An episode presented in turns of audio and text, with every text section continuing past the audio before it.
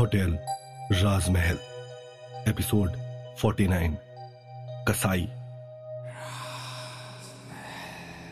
वहीं कमरा नंबर 3012 में विक्रम ने आदित्य सिंह की लाश में तब्दील हो चुकी बॉडी को बिस्तर से अब तक उतार लिया होता है और शालिनी को कमरे के अंदर एंटर करता हुआ देखकर विक्रम उससे कहता है, जल्दी करो और दरवाज़ा अंदर से लॉक कर दो। इससे पहले कि कोई हमें देख ले। और हाँ, मेरी बात ध्यान से और कान खोलकर सुन लो। चाहे जो कुछ भी हो जाए, चाहे कोई भी दरवाज़ा कितनी भी ज़ोर से क्यों ना खटखटाए, तुम ये दरवाज़ा हर गिज हर गिज मत खोलना। नहीं तो उसका हश्र तुम भी यहाँ देख सकती हो कि क्या हो सकता है तुम्हारा अंजाम। अंजाम शब्द को कहते हुए विक्रम ने कुछ ज़्यादा ही दबाव देकर कहा, जिसकी वजह से शालिनी के पूरे शरीर में एक सिरहन सी दौड़ गई। विक्रम की बात सुनने के बाद शालिनी ने दरवाजे के बाहर डू नॉट डिस्टर्ब का बोर्ड भी लगा दिया, जिससे कोई भी उन्हें परेशान न करे। और फिर वहीं विक्रम, आदित्य सिंह की बॉडी को बड़ी ही बेरहमी के साथ घसीटता हुआ बाथरूम की तरफ़ ले जाने लगता है और बाथरूम में एक किनारे आदित्य की बॉडी को ज़ोर से पटक देता है, क्योंकि आदित्य की जान तो पहले ही जा चुकी है। और फिर विक्रम वही तेज धार नाइफ उठाता है, जिसे शायद कारीगर ने बनाया तो किसी और चीज़ को काटने के लिए था। आदित्य सिंह की बाथरूम में पड़ी बॉडी और बुचर नाइफ का विक्रम रावत के हाथों में होना इस बात की पूरी पूरी गवाही दे रहा है कि आगे कुछ बहुत ही खतरनाक मंजर नज़र आने वाला है। विशाल और दिव्या भी बुचर नाइफ को देखकर हैरत में आ जाते हैं, क्योंकि जितनी बेरहमी से विक्रम रावत ने आदित्य का खून किया था। उसके लिए बुचर नाइफ का इस्तेमाल कुछ और हैरत अंगेज करने में ज़्यादा मुश्किल भी नहीं होगा। और फिर अगले ही पल, तेज धार बुचर नाइफ विक्रम की आँखों में चमक उठता है। और अगले ही पल खच्च की पहली आवाज़ के साथ सफ़ेद बाथरूम के टाइल्स पर खून के धब्बे छिटकते ही चले जाते हैं। आखिर में विशाल और दिव्या को जो डर था वही हुआ। क्योंकि विक्रम इस लम्हे में जैसे बिल्कुल एक कसाई की तरह नज़र आ रहा है और इस काम को करते हुए, अंजाम देते हुए उसके हाथ जरा सा भी काँप नहीं रहे हैं और उसी के साथ खच खच की आवाज़ उस बाथरूम में काफ़ी देर तक गूंजती चली जाती है, जैसे कि विक्रम की आँखें और उसका जिस्म बिल्कुल पत्थर का बना है। वो उस तेज धार बुचर नाइफ से आदित्य सिंह की बॉडी के कई टुकड़े करता चला जाता है। इतनी बेरहमी विक्रम के अंदर बसी हुई है, ये किसी भी आम इंसान को बिल्कुल विश्वास नहीं होगा। क्योंकि ऐसा मंजर अपनी आँखों से देखना भी आसान नहीं है। शालिनी, ये सब अपनी आँखों से देख नहीं पाती है और मीतली आने की वजह से वहीं फ्लोर पर खड़े खड़े वो उल्टी कर देती है। वहीं बाथरूम में तो जैसे खून का सैलाब नज़र आ रहा है। हर तरफ़ खून ही खून, लाल, गाढ़ा खून। जैसे ये जगह बाथरूम ना होकर कोई कसाई खाना हो, और विक्रम के बॉडी पर भी खून के धब्बे ही धब्बे नज़र आ रहे हैं। अब तक उसका पूरा का पूरा चेहरा खून से नहा चुका है। आदित्य के बॉडी के बेरहमी से कई सारे टुकड़े करने के दौरान उसकी बॉडी की कई आंतड़ियाँ और किडनी वगैरह भी ज़मीन पर गिरकर सिर्फ़ आदित्य की मजबूरी का हाले बयां कर रहे हैं। और ये विभत्स और हैरान करने वाला नज़ारा देखकर शालिनी तो क्या किसी आदमी को भी उल्टी आ सकती है? और फिर आदित्य के पूरी बॉडी के कई दर्जन टुकड़े करने के बाद एक सफ़ेद रुमाल से अपना चेहरा पोछते हुए विक्रम शालिनी से कहता है हमें इस बास्टर्ड के इन बॉडी पार्ट्स को हाइड आउट करना होगा। कहीं ठिकाने लगाना होगा हमें इसे, ताकि किसी को भी मालूम ना चल सके कि हमने क्या किया है इसके साथ। विशाल अपनी फटी फटी आँखों से बाथरूम के अंदर का नज़ारा देख रहा है।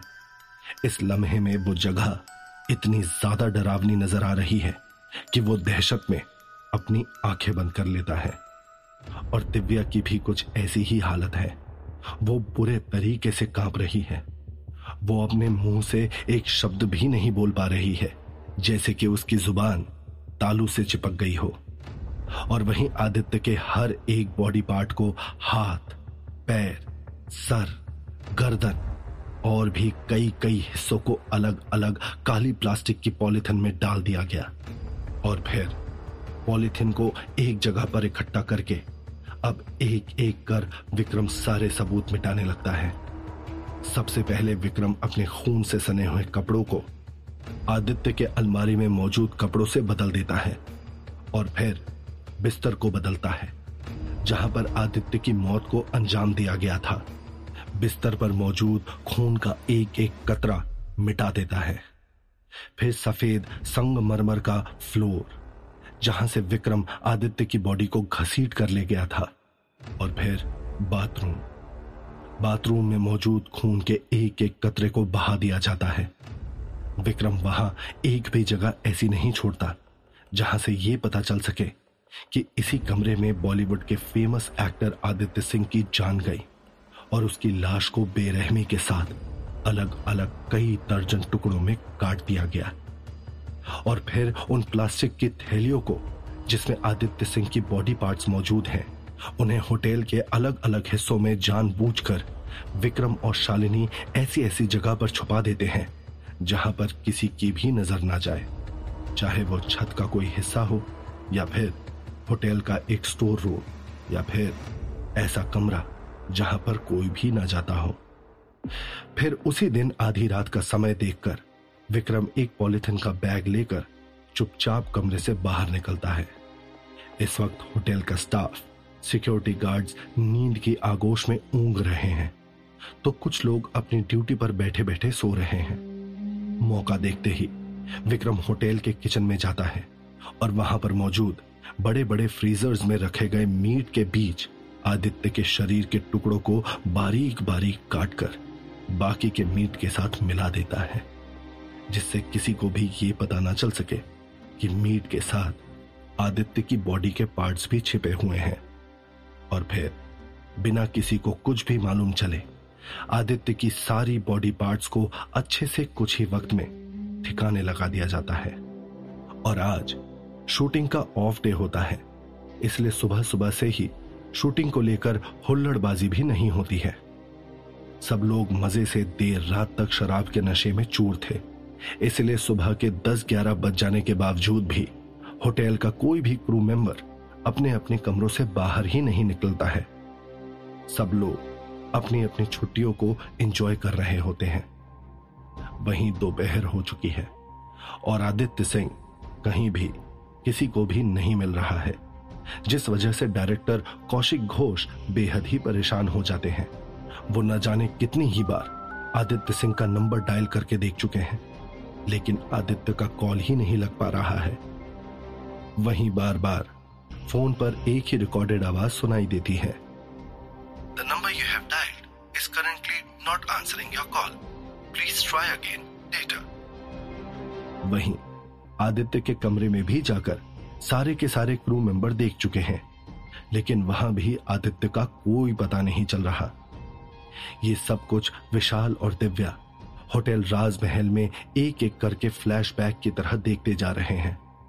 उन्हें सब कुछ मालूम है कि कातिल कौन है और कौन कौन इस कत्ल में शामिल है। यहाँ तक कि आदित्य सिंह की बॉडी के साथ क्या हुआ, वो भी। लेकिन इस सात साल पहले हो चुकी घटना को वे लोग जरा भी बदल नहीं सकते, क्योंकि पुरानी घटनाएँ और बीता हुआ वक्त लाख कोशिशों के बावजूद भी बदला नहीं जा सकता। वहीं दोपहर बारह बजे, कौशिक घोष ने शालिनी त्रिवेदी को बुलाकर पूछा, शालिनी, क्या आपने आदित्य को कहीं देखा? क्योंकि सुबह से उनका ना कॉल लग रहा है, ना ही उसकी कोई खबर मिल रही है। यहाँ तक कि उनकी वाइफ तक को नहीं पता कि आदित्य कहाँ है, और ना ही वो हमारे क्रू मेंबर में से किसी को कुछ बताकर गए हैं। कौशिक घोष की इन बातों पर शालिनी ने ऐसा प्रिटेंड किया जैसे कि उसे कुछ भी नहीं पता।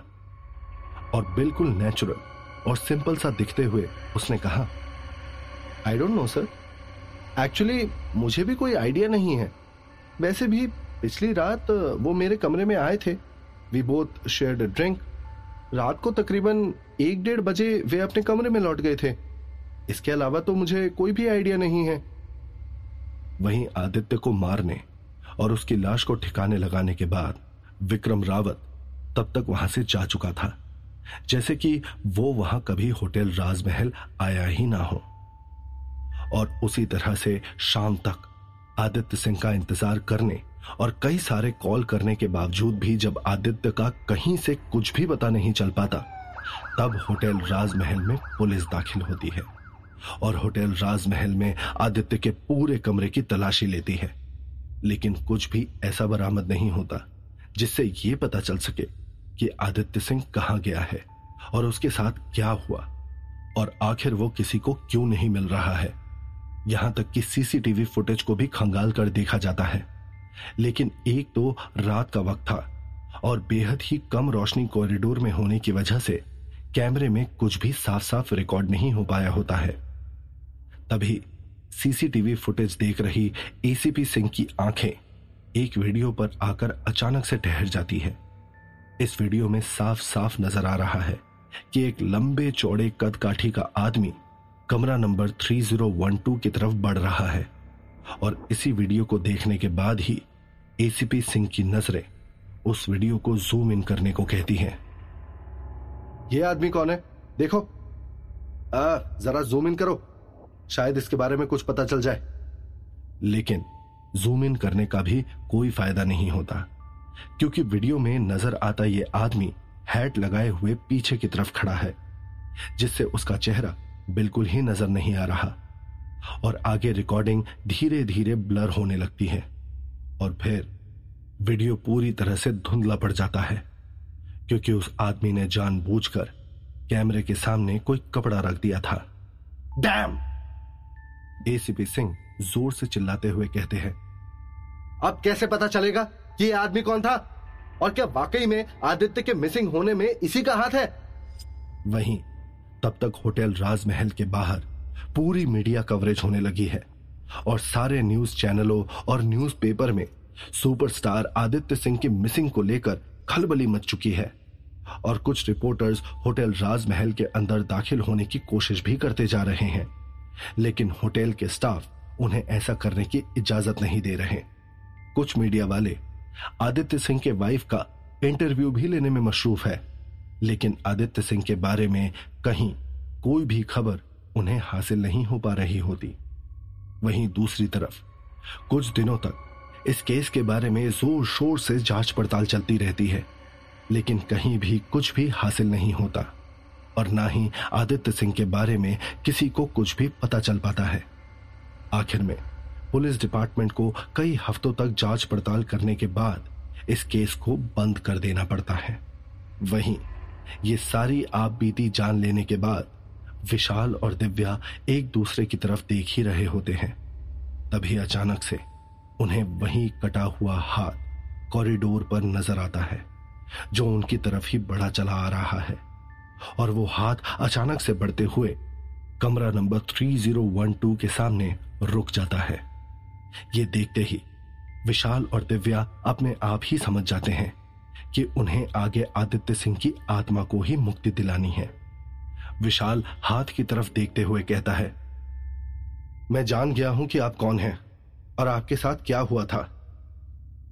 इस पर वो हाथ अपनी उंगलियों को ऊपर नीचे करता है, जैसे कि उनकी बातों पर अपनी सहमति जता रहा हो। वहीं विशाल आगे कहता है मैं आपकी आत्मा को मुक्ति दिलाऊँगा। इतना कहते ही विशाल और दिव्या के साथ होटल राजमहल से बाहर चला जाता है, क्योंकि तब तक सुबह के साढ़े तीन बज चुके हैं और होटल में फिर से एक बार आग लगनी शुरू हो चुकी है। वहीं वो हाथ इस बार उनके पीछे पीछे नहीं जाता, क्योंकि वो भी जान चुका है कि उसकी पूरी कहानी विशाल और दिव्या अच्छे से जान चुके हैं अब। वहीं जैसा कि ये आदित्य सिंह का एक मिसिंग केस था। इसलिए सुबह सुबह विशाल और दिव्या केस के बारे में आगे जाँच पड़ताल करने के लिए पुराने न्यूज़पेपर एजेंसी पहुँच जाते हैं, ताकि वो केस के बारे में आगे डिटेल्स मालूम कर सके कि आदित्य सिंह के केस के ऑफिसर इंचार्ज कौन थे और सात साल पहले कहाँ तक ये केस आगे जा पाया था। और न्यूज़ ऑफ़िस पहुंचकर विशाल और दिव्या सबसे पहले एडिटर रूम में पहुँच जाते हैं और एडिटर से कहते हैं, हम पुराने मिसिंग केस के बारे में मालूम करने आए हैं। एक्टर आदित्य सिंह के केस के बारे में। ये केस 2015 में हुआ था। आप जानते ही होंगे इसके बारे में। एडिटर उन्हें आराम से बिना किसी परेशानी के आगे परमिशन दे देता है और वे लोग न्यूज़ एजेंसी के एक स्टोर रूम में पहुँच जाते हैं, जहाँ पर बड़े बड़े कार्डबोर्ड के पीसेस के अंदर पुराने न्यूज़पेपर मौजूद होते हैं और विशाल और दिव्या आगे कई सारे न्यूज़पेपर के फाइल्स को खंगालते हुए आखिर में 2015 के न्यूज़पेपर को और पूरे इंसिडेंट को डिटेल में पढ़ने लगते हैं। विशाल न्यूज़पेपर को पढ़कर दिव्या को सुनाने लगता है।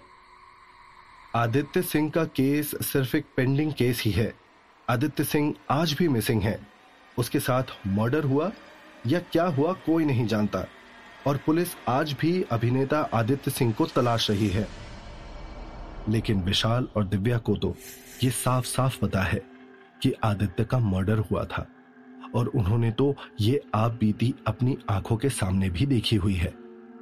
विशाल और दिव्या पूरे न्यूज़पेपर में ऑफिसर इंचार्ज का नाम तलाश रहे होते हैं, लेकिन उन्हें कहीं भी नाम दिखाई नहीं दे रहा होता। विशाल जैसे ही न्यूज़पेपर को नीचे रखता है तभी उसे एक नाम दिखाई देता है और विशाल एक बार फिर पेपर को उठाकर पढ़ने लगता है। तो कौन है ये ऑफिसर इंचार्ज और क्यों ये शख्स इस केस के लिए इतना ज़रूरी है?